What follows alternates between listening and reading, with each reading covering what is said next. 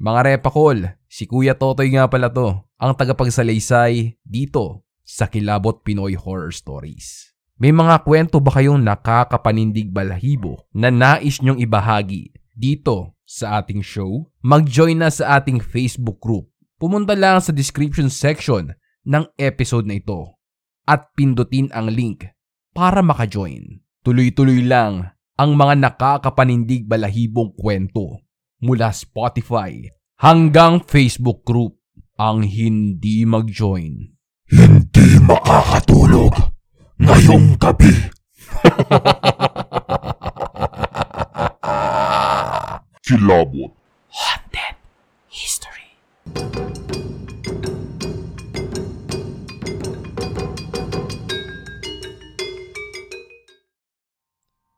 You are about to enter a sacred and historic site. Yan ang makikita mong paalaala bago ka magsimulang pumasok sa Fort Santiago Dungeon. Ang lugar na ngayon ay isang atraksyon para sa mga turista ay dating pinagsasagawaan ng mga karumaldumal na krimen noong World War II at ginamit ng mga Espanyol bilang bilangguan noong 16th century. Habang ikaw ay pumapasok sa maliit na entrance ng dungeon, mararamdaman mo ang isang malungkot at nakakakilabot na atmosfera sa lugar. Habang binabaybay at pinagmamasdan mo ang kapaligiran, sasagi sa iyong isipan at mararamdaman mo ang kakaibang lamig na tila ba mayroon kang kasama na hindi nakikita ng iyong mga mata. Noong World War II, ginamit ng mga Hapones ang dungeon bilang kulungan at lugar sa pagtorture para sa mga high-value prisoners. Sa panahon ng Battle of Manila, sa kanilang pagmamadali na sirain ang Intramuros, isinara ng mga Hapones ang dungeon na naging dahilan sa pagkamatay ng daan-daang katao na natrap at nasuffocate sa loob nito. Halos wala nang makilala sa mga bangkay na nagkalat sa lugar. Ang tanging nagbibigay na lang ng palatandaan sa mga ito ay ang kanilang mga damit, belt buckle na mayroong nakaburdang pangalan at ilang memorabilia na nagpapaalala sa kanilang pagkakakilanlan. Noong 1945, nung iniligtas ng mga Amerikano ang Maynila, natagpuan nila ang hindi bababa sa anim na daan na mga katawan na magkakapatong na nabubulok at kinakain na ng mga uod. Sa kanang bahagi ng entrance ng dungeon, mayroong white cross na nagsilbing mass grave ng mga nasawi sa loob ng Fort Santiago. Base sa nakaukit dito, ang mga biktima ay namatay sa paraan ng pagkagutom, pagtorture at suffocation. Kung kaya naman hindi na rin katakataka na mayroong kwento ng kababalaghan ang bumabalot sa lugar. Isang araw, nagpasya ang magkakaibigan na sina Joel, Victor, Ana at Sam na puntahan ang Fort Santiago Dungeon. Narinig na nila ang mga kakatuwang kwento, ngunit hindi nila ito pinaniniwalaan unless maranasan nila ito ng personal. Iniisip nila na ito ay magiging masaya at kakaibang paraan upang malaman ang kasaysayan ng Fort Santiago Dungeon. Kung kaya naman na pagdesisyonan ng magkakaibigan na magpunta ng gabi para mas masaya. Habang pumapasok sila sa dungeon, naramdaman nila ang malamig at maalinsangan na hangin. Ang mga pader ay yari sa magaspang na bato at ang sahig ay natatakpan ng putik at dumi. Binagtas ng grupo ang dungeon at ang kanilang mga hakbang ay naglalakbay sa katahimikan.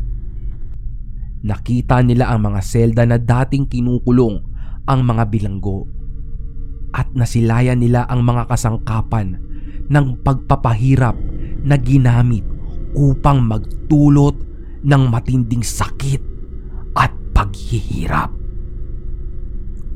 Habang patuloy silang pumapasok sa dungeon, mas naging malamig ang hangin at mas nagbibigay pasakit ang kakaunting ilaw. Nagsimulang tumayo ang mga balahibo ng magkakaibigan. Ngunit determinado sila na ituloy ang kanilang paglalakbay.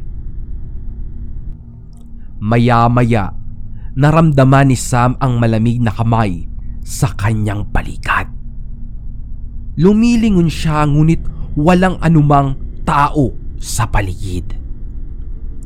Tiningnan niya ang kanyang mga kasamahan pero lahat sila ay magkakatabi at magkakahilera. Kung kaya naman, napaka-imposible na maabot ang kanyang kanang balikat. Uy Sam, okay ka lang ba? Parang nanlalamig yung kamay mo. Namumutla ka. Anong nangyayari? May, may, may, may, may naramdaman kasi akong kamay na malamig. Dumampi sa likuran ko. Sa kanang balikat ko. Sobrang lamig. Hindi normal na tao. Sabi ni Sam habang maluha-luha na ito sa sobrang kaba. Tinawanan lang ito ni Joel at Victor. Pero sa totoo lang, kahit bato-bato ang katawan ng dalawa, ay kinakabahan at natatakot na rin sila.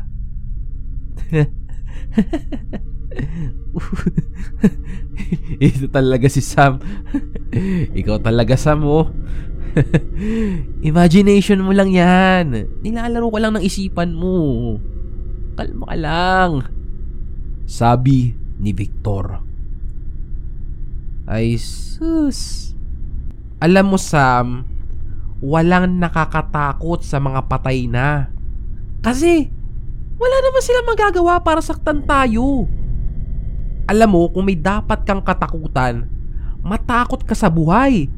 Kasi pwede ka nilang kurutin. Pang-aasar na sabi ni Joel. Ngunit alam at ramdam ni Sam na hindi siya maaring magkamali dahil mayroon talagang humawak sa kanang balikat niya. At ito ay totoo. Habang nagpapatuloy sila sa paglilibot, mayroong malamig na tinig ang bumulong kay Victor. Umalis na kayo dito. Wika ng malamig na boses. Napasigaw ng sobrang lakas si Victor dahil naramdaman niyang malapit lang ang hindi nakikitang elemento sa kanyang tenga.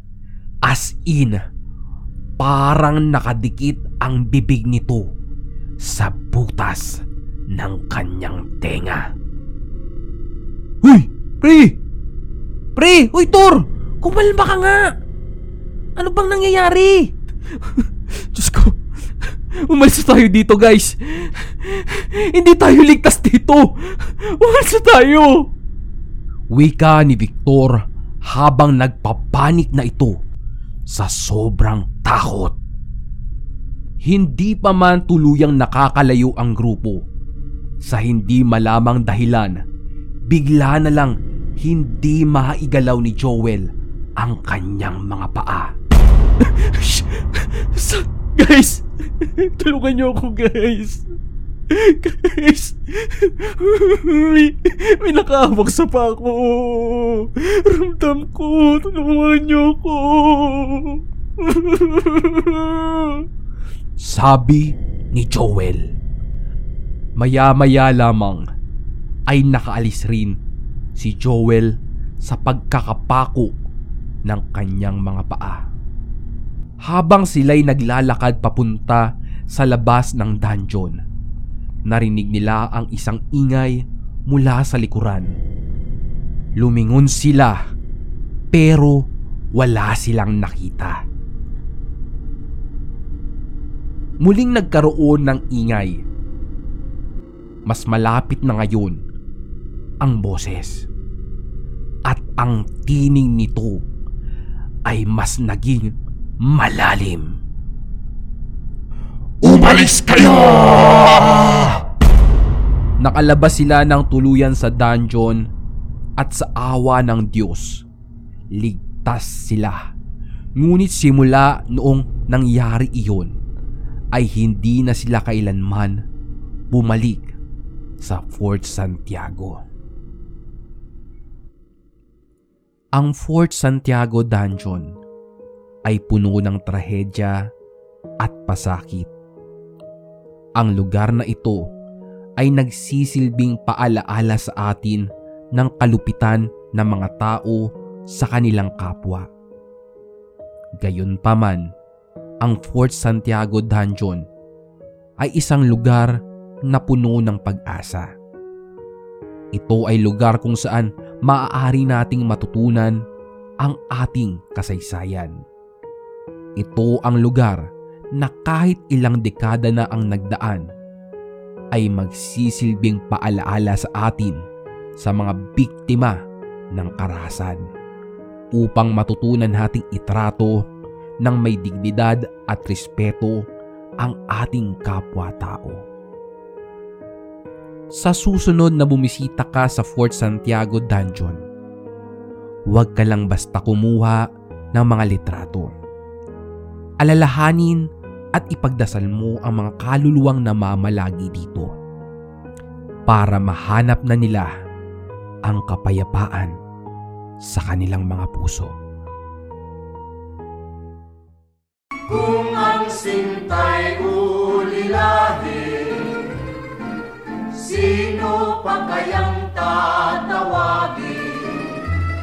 Kung hindi si Neneng kung giling Nakuro kay layo sa piling Malayo man malapit din pilit ko rin mararating. Huwag lamang masabi mo